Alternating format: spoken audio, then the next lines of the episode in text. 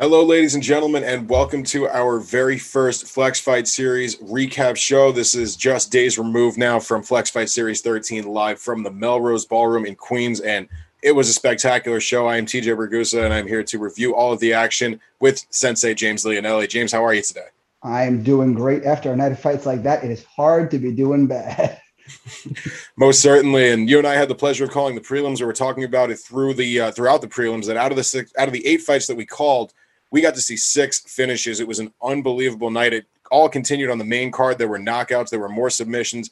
Every fight was competitive. And really, when you look at those prelims, starting from the top, I mean, the, the tone was set right at the beginning with Cheick Thiaroye versus Stanislav Rakov. Super competitive fight, and Thiaroye was able to pull it out at the end. What were your thoughts on that one?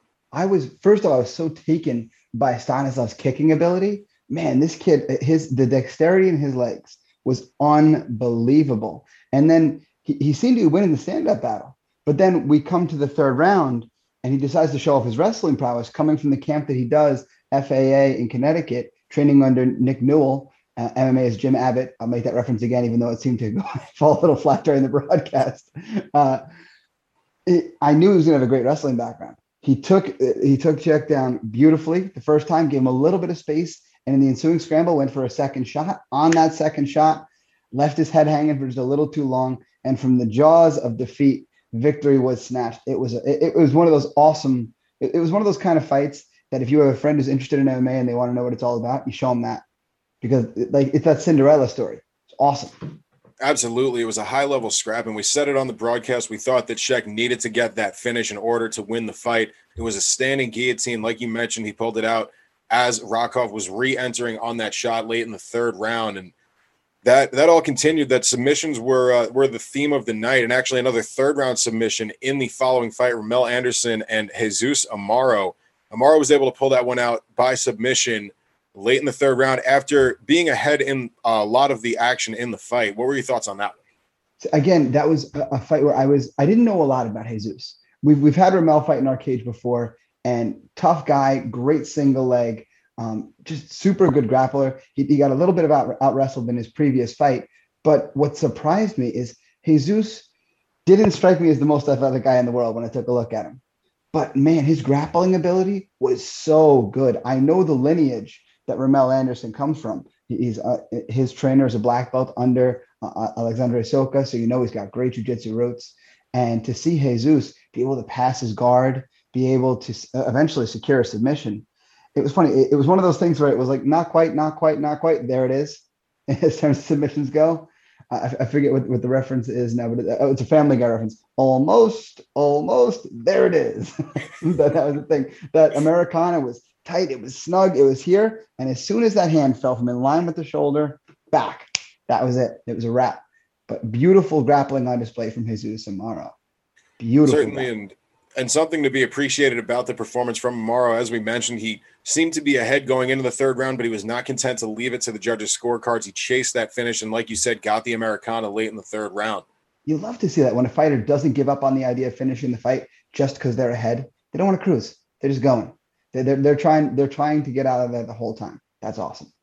And in similar fashion, Rosalina Ike in her MMA debut, taking on a veteran and Jennifer Lubick, she pulled off a similar result, a third round rear naked choke in their flyweight bout, the third bout of the evening at Flex Fight Series 13. And man, Jennifer Lubick, anytime we bring her up, I have to bring up her gym because I, she just inspires me. Like as someone who runs a gym myself, uh, I, I know what this what martial arts can do for youngsters, and that's what she does. Uh, her gym is, is uh, her gym Ramirez Boys Fight Club is all about community service. You don't pay money dues there, you pay community service dues there, which I think is such a cool and noble thing. So I'm always inspired when she gets in the cage, and I always want the best for her. But she ran into a hammer in Rosalie here. Man, you you saw Rose, and again, I look at her record, first fight. I'm like, okay, how are we going to be? you know, debuting fighters, you always have that question mark. Is the are they going to be nervous? Is it going to affect their skills? She looked like a veteran. The, she had the amazing jab we always see out of the fighters at a Carnicella MMA. She put things together so well. To me, that was the most impressive part about her performance. Not just her striking, not just her jujitsu, but the way that things melded together. She would go from a beautiful striking combination to a beautiful takedown. She'd defend something into a takedown she'd get on the brakes. They, I don't know if you remember the knees. Do you remember the knees? TJ? Absolutely, in the clinch on the break. you and I were just holding our bodies every time she landed one of those knees on the brakes. Boom, boom. Oh, like man, the girl put everything together so well. I was very impressed by her, especially for a debuting fighter. As was I, and you mentioned the representation, Carnicella MMA. She's a very high level training partner in our strawweight champion, Mariah Castro. The jab, like you said, was on point. It was incredible to watch, and one of those recurring themes we tend to see out of all their fighters. You see it out of um, out of Jared Braun, out of the aforementioned Mariah Castro, out of Connor Wojak, out of countless others, Nargoka and Car- uh, Carnicella MMA really starting to build up an impressive resume and a uh, impressive streak of wins here in Flex Fight Series. But by the way, can, can we just, from, can we all agree that Connor is, is, is the real life Clark Kent? That dude's Superman. Dude super. He, I was watching when Xander was interviewing him. I'm like, my God, that man is just an Adonis. He's huge. like I'm not that small of a guy. And I was like, good lord. no, he is a big man, and um, you know, they don't exactly invite small people to come play uh, defensive line in the NFL. That's where his, uh, where his history is. Obviously, a lot of uh, athleticism that he possesses. But theme of the night continued in the fourth fight of the evening. Christian Garcia was able to get the better of Christopher Numa in round number one of their featherweight bout at Flex Fight Series 13. How did you see that one, James? I was just impressed. there was there was no better word for that fight than just impressive. Um, back and forth, the, their grappling was very impressive um, I, found myself because I made the joke early on the broadcast that I knew Chris was going to win because we had Christian versus Christopher. Uh, and I had to keep going back and forth to be like, okay, is that red corner? Is that blue? Is that red? Is that blue? Just to see who was on top. Because man, they were trading positions back and forth. There'd be a scramble, somebody else would get a takedown. Just impressive back and forth. And to see anybody be able to catch a submission in that much scrambling was impressive. But both these guys, should keep their head up after what a performance. I, I can't think of a guy in the 145 class who's going to want to get in the cage with either one of them after that performance. Certainly not after that performance. They have both made a case to be fighters to be feared in this division. Christopher Numa, unfortunately, still looking for the first win of his amateur career, but Christian Garcia was able to move to 1 and 0 in his debut. Like you mentioned, high level grappling. And again, for guys so early in their career, it's really impressive to see. It shows all the time in the gym. Garcia was able to find that one moment, as you mentioned, where he locked in the rear naked choke. But again, a high level contest on both sides. And another fight that was finished by rear naked choke happened in the fifth fight of the evening. Eric Gonzalez was able to get past David Gomez in their 130 pound catch weight feature in round number two. Again, just a, a, a more great jujitsu on display. You know, as someone who, who, who teaches this to people of all ages, when you see good technique, it's really hard to be upset by good technique. And this is just another fight filled with really, really good technique. It was funny. It, it was almost they, they, had the unfortunate uh, the unfortunate luck of coming right after the Battle of the Chris's, where we were so that everything else after that was going to be a slight step down in action. Because how in the world anybody could have kept the pace that the Chris's did, I don't know. But these guys certainly delivered. And again, what a great job in Eric Gonzalez in, in catching that submission. Great technique, beautifully finished. Really good work. And Eric is one of those guys when you look at up and down the Flex Fight Series roster, he has five fights under his belt now against some high level competition. He has a win over Steve Lee, which is an excellent win. Aaron Brito, Pedro Villa, he, lo- he got the uh, losing end of both of those fights. However, both very high level competition there that he's, I'm sure, taken lessons from, learned from, but he's broken the losing streak now with this rear naked choke at Flex Fight Series 13. And we finally did have a decision on the night in the sixth fight of the evening. And that fight was hardly disappointing as a decision. It was very competitive, back and forth action between Jake Marino and Dejan Pharrell Francis. Pharrell Francis, another fighter out of the aforementioned Ramirez Boys Fight House, doing some great work down there, putting together some great quality fighters. And Jake Marino was just unfortunately the better fighter on this night. What, would, what did you have on this middleweight feature in the well, sixth again, fight of the evening? Both of us, uh, when we when these guys walked out to the cage, the both of us commented, these guys are enormous for middleweights. Jake Marino, like I walk around at 185 pounds. I look at Jake Marino, I'm like, that guy weighed the same as me even for five seconds. Like it was, I, he didn't look like he was the same size as me back in fifth grade. he was such a big, strong man. Again, dominant wrestling on display. It, has been a while since Jake had been in the cage. If I recall, it, it had been several years. We were looking at, at his first fight um, since 20 of uh, 2017, I believe. And um, man, it didn't look like he missed a day. His wrestling was on point, did an amazing job of maintaining top position, keeping the fight at the distance that he wanted. Anytime DeJean started to get a little something going on his feet, Jake was right back on him, right, stuck to him like Velcro, and, and just imposed his will. Really, really impressive stuff.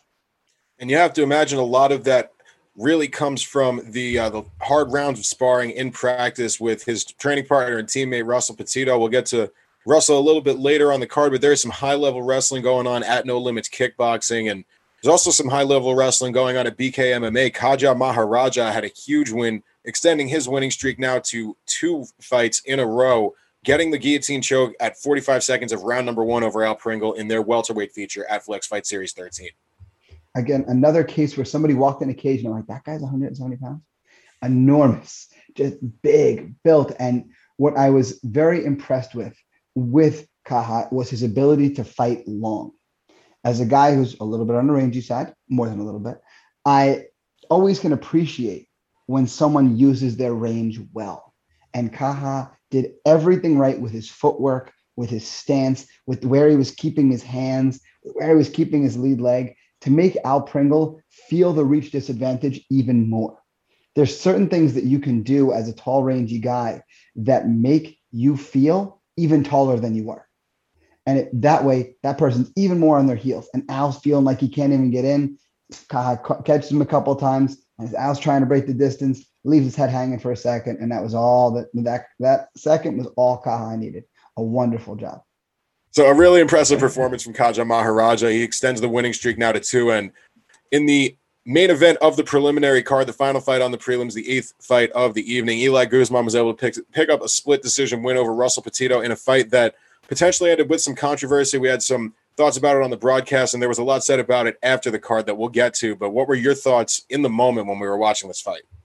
About the fight itself, I was very impressed with Russell as, per normal. Uh, you know, I, I, had the pleasure of commentating on him uh, previously, and again, another great fighter coming out of No Limits Kickboxing. Great jujitsu on display as per usual from Russell. Um, Eli made it a tough fight. You know, he uh, he he does have a fight under his belt with Russell's teammate Devin Worth.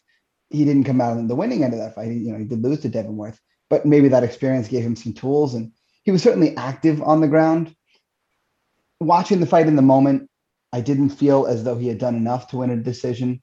But I always feel that when you're watching a fight in the moment, especially in the crowd, that the emotion of the crowd can certainly uh, affect what you're seeing.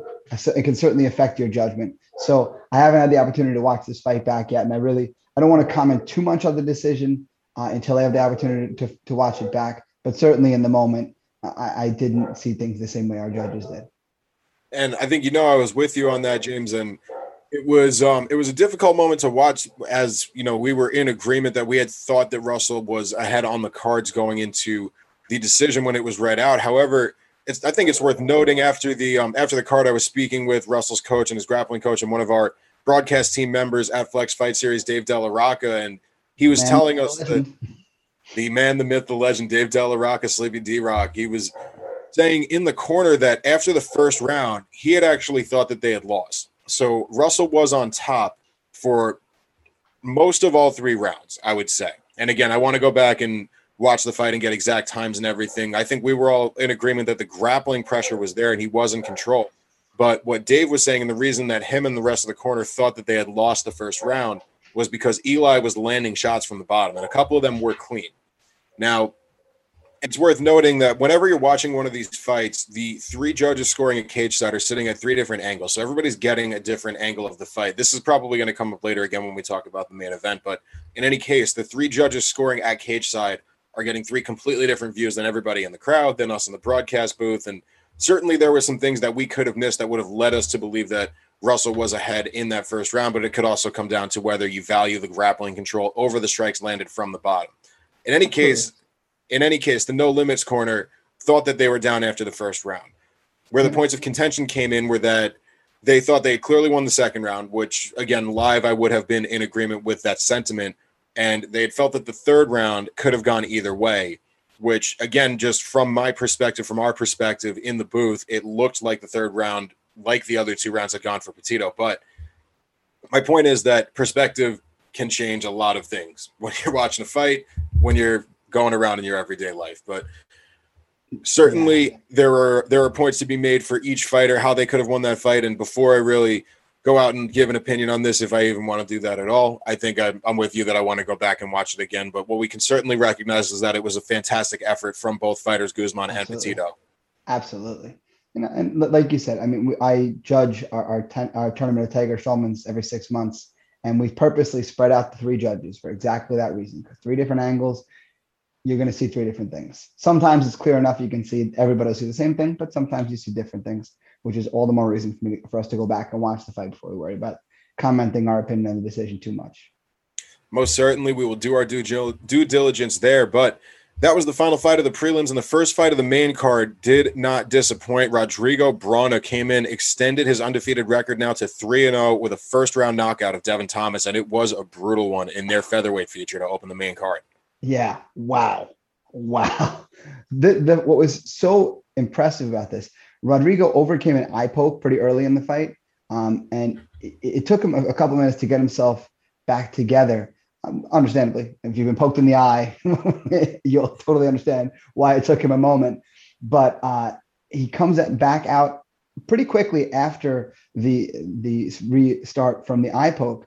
Takes a little bit of a chance. So it's kind of like a, a crazy Karate Kid jump front kick, uh, which he didn't really come close on. But it got Devin to back up with his hands down, and he landed in range and bang, just uncorked his right hand that just t- took Devin down like a ton of bricks man, it was like timber. And then that shot hit. Woo. You and I were watching, like, wait, what just happened? What just happened? and then we sprinted downstairs to try to grab Rodrigo for our uh, for our post fight interview. But like you said, that right hand that landed flush, and the setup, while it might not have been the most technical as you mentioned, or it was technical, but maybe not the most orthodox of setups, he certainly got Thomas to move back, and that set up the right hook that ultimately ended the fight. So congratulations to Rodrigo Brana. And then in the next fight of the evening, we had a championship on the line. It was Ronnie Rodriguez walking away the new Flex Fight Series Bantamweight MMA champion, getting the win over Siovel Cuevas. And our guy Dave Potter, that's his boy, Ronnie Rodriguez. They got to uh, have that post fight interview. And what did you think of Ronnie's performance in the championship fight? I was very pleased with his performance. It, hard not to be. You know, it was a back and forth fight. If if if uh, if, if, no, I'm sorry, I'm getting ahead of myself a little bit but uh, just a great performance by Ronnie. I, I, was what I was most taken by, and pardon my distraction in this moment, but I was taking, and this is something as again a, teammate, some trains people. When I watch somebody else watch their teammates, that moment is always so special to me. So it, Dave Potter having the opportunity to watch his good friend uh, definitely took even more of my attention than the awesome performance of Ronnie Rodriguez, and I was you know, watching the the moment of them embracing as they got back up, as Ronnie got back upstairs with us. That's my even though Ronnie's performance was spectacular, it certainly was. The moment that is the clearest in my mind is that super emotional moment uh, of uh, of Ronnie and, and David being able to celebrate that. That was there's not much in the world better than that. And that really is what it's all about. One of the things that I really love about being involved with this promotion is that you get to see all of the camaraderie that the fighters have with their coaches and their friends and their training partners and everybody who has helped to build them up to the uh, the points of success that they're at in their careers now and will continue to in the future. So again, a great moment there for Ronnie Rodriguez. But in the following fight, and I love how our matchmaker Chris Machi set this up. The challenger to that title was going to be determined in the number one contender fight in the following bout. Charlie Cabrera was able to pull out a decision over Justin Klein at bantamweight. Again, the number one contender fight there. They are next up now. Charlie Cabrera versus Ronnie Rodriguez for the bantamweight title. What do you think on the way that Charlie got there? Uh, again, overcoming adversity. To me, that that's defining a fighter in a nutshell. And Charlie had to weather some early adversity. Justin came out and did a great job imposing his will in the beginning part of the first round. And then Char- Charlie started to turn things around. And as he turned things around, he just kept rolling like a tidal wave and he was unstoppable once he got going, using all of his skills to just really wrest control away from Justin Klein. Justin Klein was it was in the driver's seat for a little while, and but Charlie Charlie Cabrera very quickly said, "No, that's not going to be happening anymore." Turned the fight around and did a spectacular job. You know, it's funny. He, he's he's in one small way a part of the face of flex fights. There's a uh, an awesome clip of him after one of his victories in our cage, just ah, and uh, it's shown in like every highlight reel. So to see Charlie be continue to be successful in our cage is that much that much sweeter.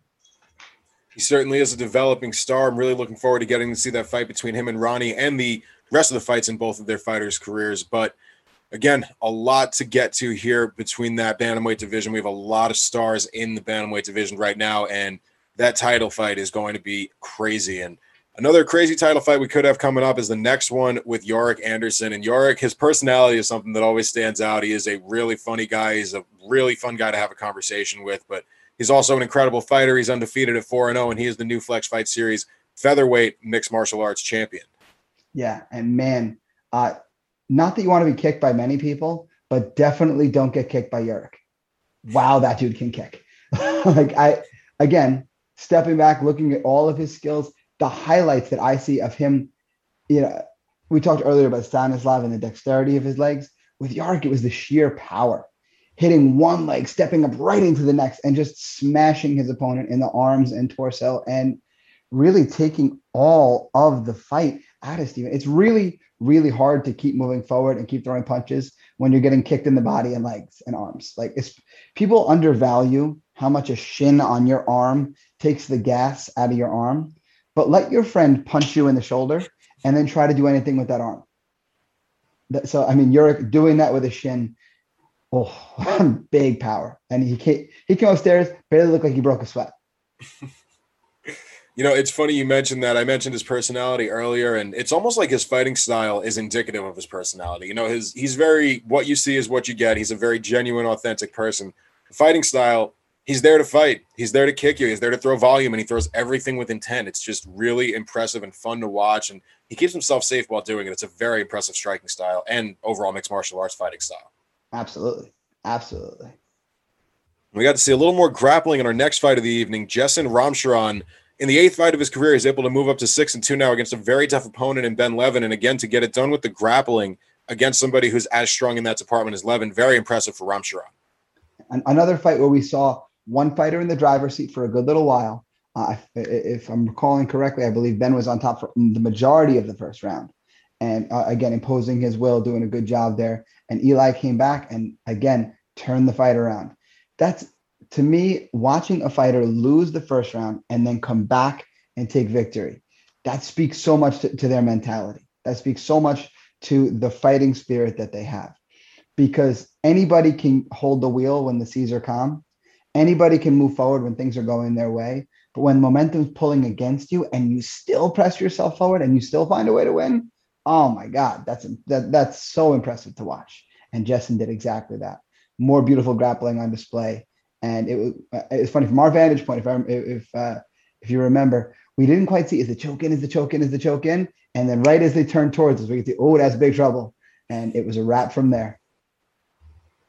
Certainly, and Ramcharan is not a kind of guy that you would want to go to the ground with. His future opponents will certainly be wary of that, especially after this victory. And Another guy who was able to get it done on the ground and in the striking department. Really a fully well-rounded game on display from Eli Evangelista in another featherweight title fight. He's now five and one on a five-fight winning streak, five-fight smashing smashing streak, as he put it in the in the post-fight interview. What do you have on Eli's performance in this win over Wallace Alves? I was uh, I got to commentate on Wallace on, on my first ever flex card, and I was blown away by Wallace's grappling ability then. So to see the way that Eli was able to just shut down his grappling game completely was so impressive. So impressive. Again, an inspiring story.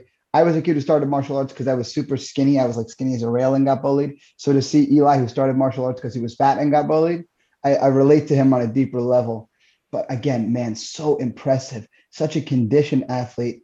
His pace was so consistent you know, they talk often in fighting about dragging the fighter into the deep waters and letting them drown. And that is exactly what Eli did. He just, he was the tidal wave. And Wallace just could not stop that tidal wave. You know, he, he everything he tried to mount, Eli had an answer for. And a lot of times that answer was his fist. it certainly was. And you mentioned the tidal wave. That's the part about that assessment that really stuck out to me. And that performance was almost, if you want to make a comparison, reminiscent of a Petr Yan performance, how it just kind of was steadily building and just got better and better as the fight went on. And as you mentioned, everything that Alves threw at Evangelista, he seemed to have an answer for. And by the end, it was just almost pure domination. Eli had worn him down, and it was a really difficult fight for both guys. But Eli, again, an exuberant personality, a great guy, and a fantastic fighter. Great to see him having success in this championship fight. As Steve Phelan, another Brooklyn MMA product, had in the following bantamweight championship fight this title vacated by Rocco Giambrone not long ago, and Phelan able to claim the vacant title, moving to six and three with this win over Jad Al Hadid by split decision. This was just a tough fight, man. like if you ask me, there's no better description. Just a tough, tough fight, back and forth. Um, this, this was one of those those fights where you know, though we had a little bit of controversy in the one decision earlier on in the night, this was not a, a fight where you envied the judges. This was a fight where like, okay, yeah, I get why this was a split decision. And uh, man, just a tough fight and a gutty performance from both guys. Again, this is one of those fights where neither guy can really hang their head, even if you came out on the losing end of the decision. Absolutely. And congratulations to Steve Phelan, the new champ. And like you mentioned, nothing to hang your head about for Jad Al Hadid. They could run this back, and it would be a uh, it would be a fantastic fight all over again. I'm convinced of that. And like you said, did not envy the position of the judges when they had to turn in the cards for this one. And one that was a little bit more clear to judge was the co-main event of the evening. The light heavyweight championship of Flex Fight Series was on the line. Jordan Tennyson came into hostile territory fighting against Nick Navarro, who was undefeated at the time, but Tennyson took that O off of Navarro's record. He climbs to three and two and is the new Flex Fight Series light heavyweight champion. I'll preface all this with I love Nick Navarro. He's just the coolest dude, man. Like again, got to meet him on my first Flex weigh-ins and super friendly guy, super kind. It was very welcoming. I was very happy that you know we were there and, and everything. My wife got to sit, sit next to his mom for the whole first fight card, and they chit chatted the whole night. Big personality. I, I like to call him Flex Fights Tom Lawlor because he's this big personality coming out in the luchador mask. He's got a little bit of the Josh Barnett kind of style there in terms of his catch wrestling and so forth. And man, uh, he try as he might, try everything that Nick could attempt to throw at Jordan. Jordan had this spectacular answer to. Jordan, big time wrestling experience, a two time regional champion, and that's that's Nick's bread and butter. Is his ground game, is his ability to get a hold of you. And Nick there was a couple times he had some submissions locked in. He, he got his, his scarf hold that he really liked. He's finished one of his fights with, and it was in pretty good. But Jordan was able to reverse position. And anytime Jordan got on top, it was very difficult for Nick to find an answer. And uh, I can't blame him. Jordan's another man who's built like an Adonis. And not only built like an Adonis, not only super strong, not only super skilled, but wow in his technical ability. You and I were discussing as we were watching the fight our favorite takedown. Nick Navarro attempted early in the fight the lateral drop, and Jordan Tennyson pulls this lat drop. And man, it was a thing of beauty. Beautiful arch, beautiful turn. And whoo, he said Nick, Nick Navarro got some freaking flyer miles for that one. But what a fight and great performance by Jordan Tennyson. Certainly was. You mentioned that lat drop, and between a lot of the wrestling exchanges, but especially in that one, the cage was almost shaking, man. These guys are big boys. They were cutting down to 205. They both got that weight back up by fight time big bodies moving around the cage at 205. And certainly worth noting that Jordan Tennyson, he went through a hell of a lot to get to this fight. And he went through a lot personally, things with his family, things with his health. There were a lot of challenges for him going into this fight, and he made it here in hostile territory. By hell or high water, Jordan Tennyson got here to make this fight, and he walks away the champion. So, congratulations to him. And obviously, again, nothing to hang your head about. If you're Nick Navarro, that was again another really strong performance for him that I'm sure he will take lessons from going forward. And another fight that I think both fighters are going to be able to take some lessons from and move forward and improve upon the main event, which did not disappoint. Loai Abashar coming in from Arizona, training at Extreme Couture. He's taking on Long Island MMA's Adam Livingston, the reigning defending champion of Flex Fight Series in the lightweight division. This fight was a banger. And again, there was a little bit of controversy at the end regarding the decision. We'll get into that a little bit more does come back to what we were saying before about the different perspectives of the fight, but I do really want to hear what your thoughts were watching that main event between Abashar and Livingston. Abashar walking away the new Flex Fight Series lightweight champion. one thing you're always taken with by Adam Livingston is the way he holds the crowd in the palm of his hand. Always. Like uh, the, he is, I have to say, of all the flex cards that I've been to, and however many people that we had fight from gyms that were well represented, the I don't think any crowd goes as nuts as when Adam Livingston steps out. And that is certainly the case, which of course taints our view a little bit being there live because uh, you know, as someone there in the moment when you hear the crowd react every time that Livingston does something positively versus every time Loai does something positively. Loai, it, it's it does take your view a little bit, but man, what I was so impressed with was how Loai took a shot and just kept coming. We've seen Adam Livingston hit some people with some big shots, and no one stays standing when Adam Livingston hits them until he met Loai. And he, he hit Loai with shots that would, would have put down small elephants. And uh, Loai just kept coming back at him like, that's all you got? And it was interesting to see how Adam reacted to that because we've seen it throughout many fighters' careers when they have that that power, that God-given gift that they go to, and it doesn't work. Look at Johnny Hendricks, right? Johnny Hendricks was the man laying everybody out with that left hand. And then he hit some people with the left hand and they didn't go anywhere. And to watch how he reacted to it, he reacted to it one way. That started the decline of his career. Uh, watching Adam try to go into different tools in his toolbox was certainly an interesting thing because Adam usually just shows us those hands that he has. And uh, he, he, doesn't have the opportunity to show us much else because usually when he puts those hands on somebody, they're not standing up. Uh, and he put those hands on Loai.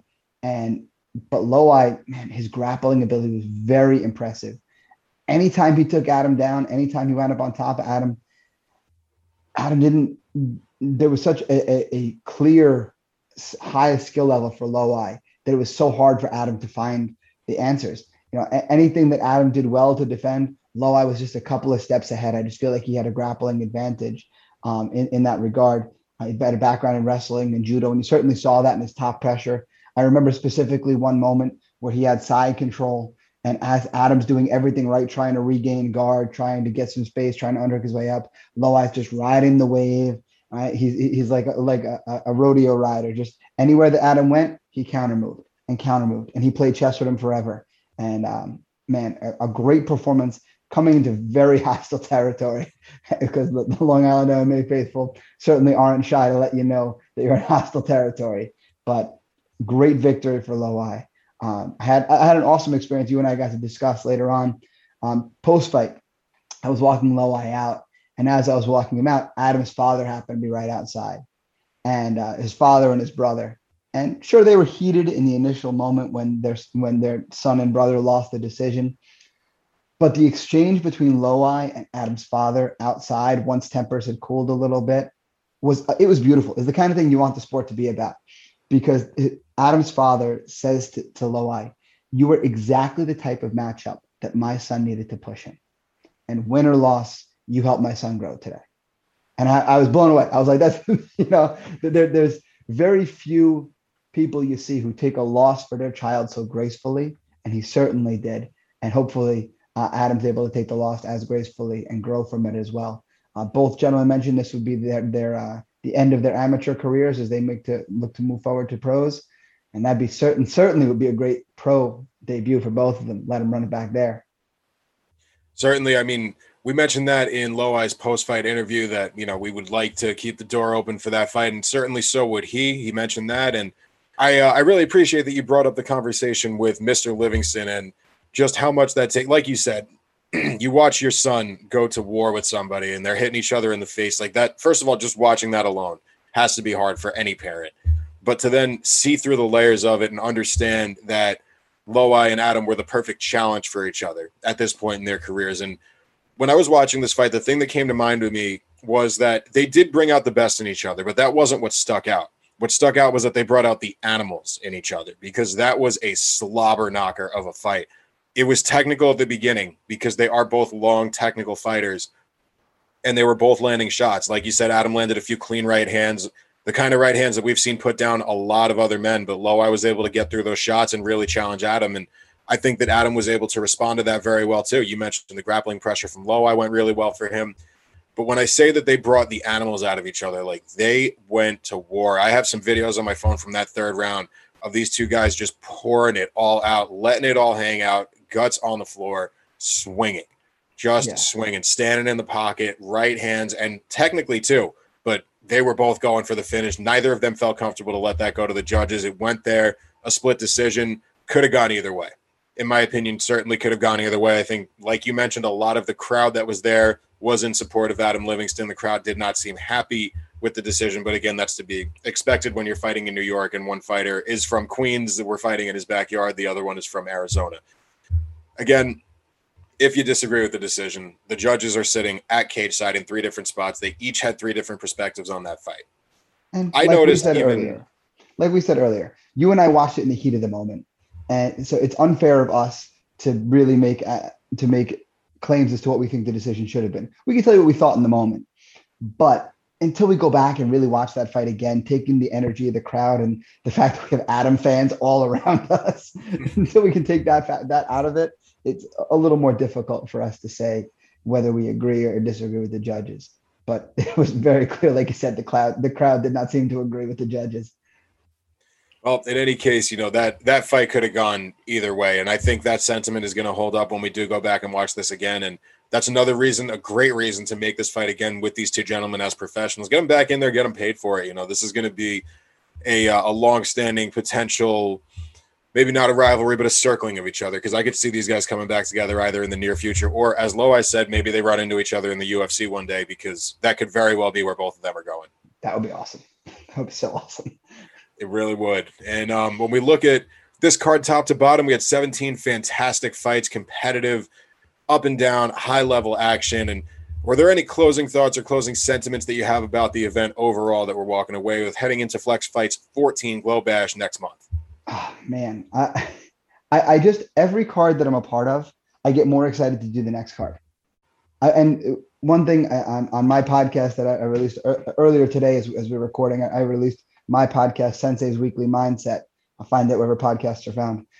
Um, I talked about one thing that we talked with uh, Chris about, Chris Machi, matchmaker for Flex Fights, uh, when we did our Untuck It promotion. And he mentioned, we're just competing with ourselves. And that's very much how I feel with Flex. Everything we do, we find a way to do it a little better the next time. Case in point, the exit interviews. Zandra and I did those um, at the last card, and we had some technical snafus. Things didn't go quite as well as we wanted them to go. You and I took the process, refined it, and I look forward to seeing how we're going to make this idea grow and how that's going to go. You, you and I doing this specific idea and how this is going to grow. And then looking at the skills of these fighters. I, I was watching back the broadcast from Flex Fights 12, and uh, you had taken a step uh, away from the chair next to me and up and up into the cage to substitute in for the uh, irreplaceable Drew Park. And uh, though the mentary word for his job after your performance, just put it out there and um, we, we were talking with Cody Payne, and Cody mentioned something to the effect of how he was so impressed with the idea of how high level these amateur fighters were. And I'm blown away as well. I mean, I started training over 25 years ago, and the level of martial arts, it just grows every year. It grows. You see people making their debut that look like they have tons of fights because these people have been learning great skills from great coaches for a very long time. And it's always a treat. It's always a treat. Plus, we get the best seats in the house, so pretty hard to complain. Can never complain about our position, and that was a really cool, uh, a really cool perspective of the fight at Flex Fight Series 13 when we were on the stage at Melrose Ballroom looking oh. in. But I really do want to come back to that point that you mentioned that we are, as Chris Machi said, almost competing with ourselves at this point. That we feel that we're doing the best job out here. You know, as far as any of the amateur promotions around the area, even the professional promotions around the area, and stepping up every single time. Like you said, the exit interviews, I think we're getting better at that. I can't wait to see how the recap show grows. Like you said, I'm with you on that, but every single piece of the show, and we would be remiss to not mention all of the hard work done behind the scenes by people like Angelica and by Ashley, who helped to handle all of the uh, coordination that needs to get done, everything with the fighters. Um, the cage crew, Harrison, our our intern, helping to run everything behind the scenes top to bottom, everybody on the broadcast crew, everyone involved, countless others that I don't have time to mention right now, but countless people who are just completely dedicated to putting on the best show that we possibly can, each with the common thought in mind that it is all for the fighters and that this is to build a stage for them and to turn them into superstars and showcase the moments that they create. And like you said, I'm just having a blast doing it. I'm happy that I get to get the best seat in the house to exactly. view all this action if, if anything is a great is a great uh, encapsulation as to how much the fighters appreciate what we do. Every fighter I've spoken to post fight has always said something to the effect of, I'll fight for you guys anytime, which you, do, you don't get a better endorsement than that. You don't get a better endorsement than that. You really don't, you know, and that's something that I hear a lot from the fighters who either fight in this promotion or the teammates who see their teammates fighting for Flex Fight Series. They're with us on this. Nobody else does it like this, and this is where a lot of the fighters want to be. Where else do you have the pyro and the big screen in the back and your highlight video, Drew Park yelling out your name, everything on Instagram, the promotion? A lot is done here to promote the fighters, and we're only doing more and more every card, every month if you are a fighter in the area, it's pretty clear at this point. Flex Fight Series is the place you want to be fighting the highest level competition on the biggest stage. Absolutely. Any closing thoughts for you, TJ? Those are pretty much my closing thoughts. I mean, I just can't wait. I'm, I'm really happy we only have to wait a little over two weeks until the next event. Flex Fight Series 14 is going to be taking place back at the Stereo Garden. We got another Battle Garden Series card. This one is going to be Glow Bash. I can't wait to see what we do with that. Glow Stick's going to be everywhere. It's going to be a glow party and uh, there are going to be some glowing fights. A lot of high energy there, knockouts, I'm sure, submissions, I'm sure. In any case, they're all going to be competitive, and I'm excited to be back at the Stereo Garden on June 16th, June 17th, correction, June 17th, for Flex Fight Series 14. For James Leonelli, I am TJ Ragusa. This has been an absolute pleasure to do this recap show, and we really are looking forward to the next one. Looking forward to seeing you at Flex Fight Series 13. Those tickets are available via ticketleap.com. The pay per view pre order is available at throwdownsports.com. You can watch our on demand of the Battle for Brick City on Throwdown Sports. If you didn't get to be there in person, don't miss that on demand. That's right. Don't miss what you missed. Go check it out. Catch yourself up on all the Flex Fight Series action before the next card, and we will see you there.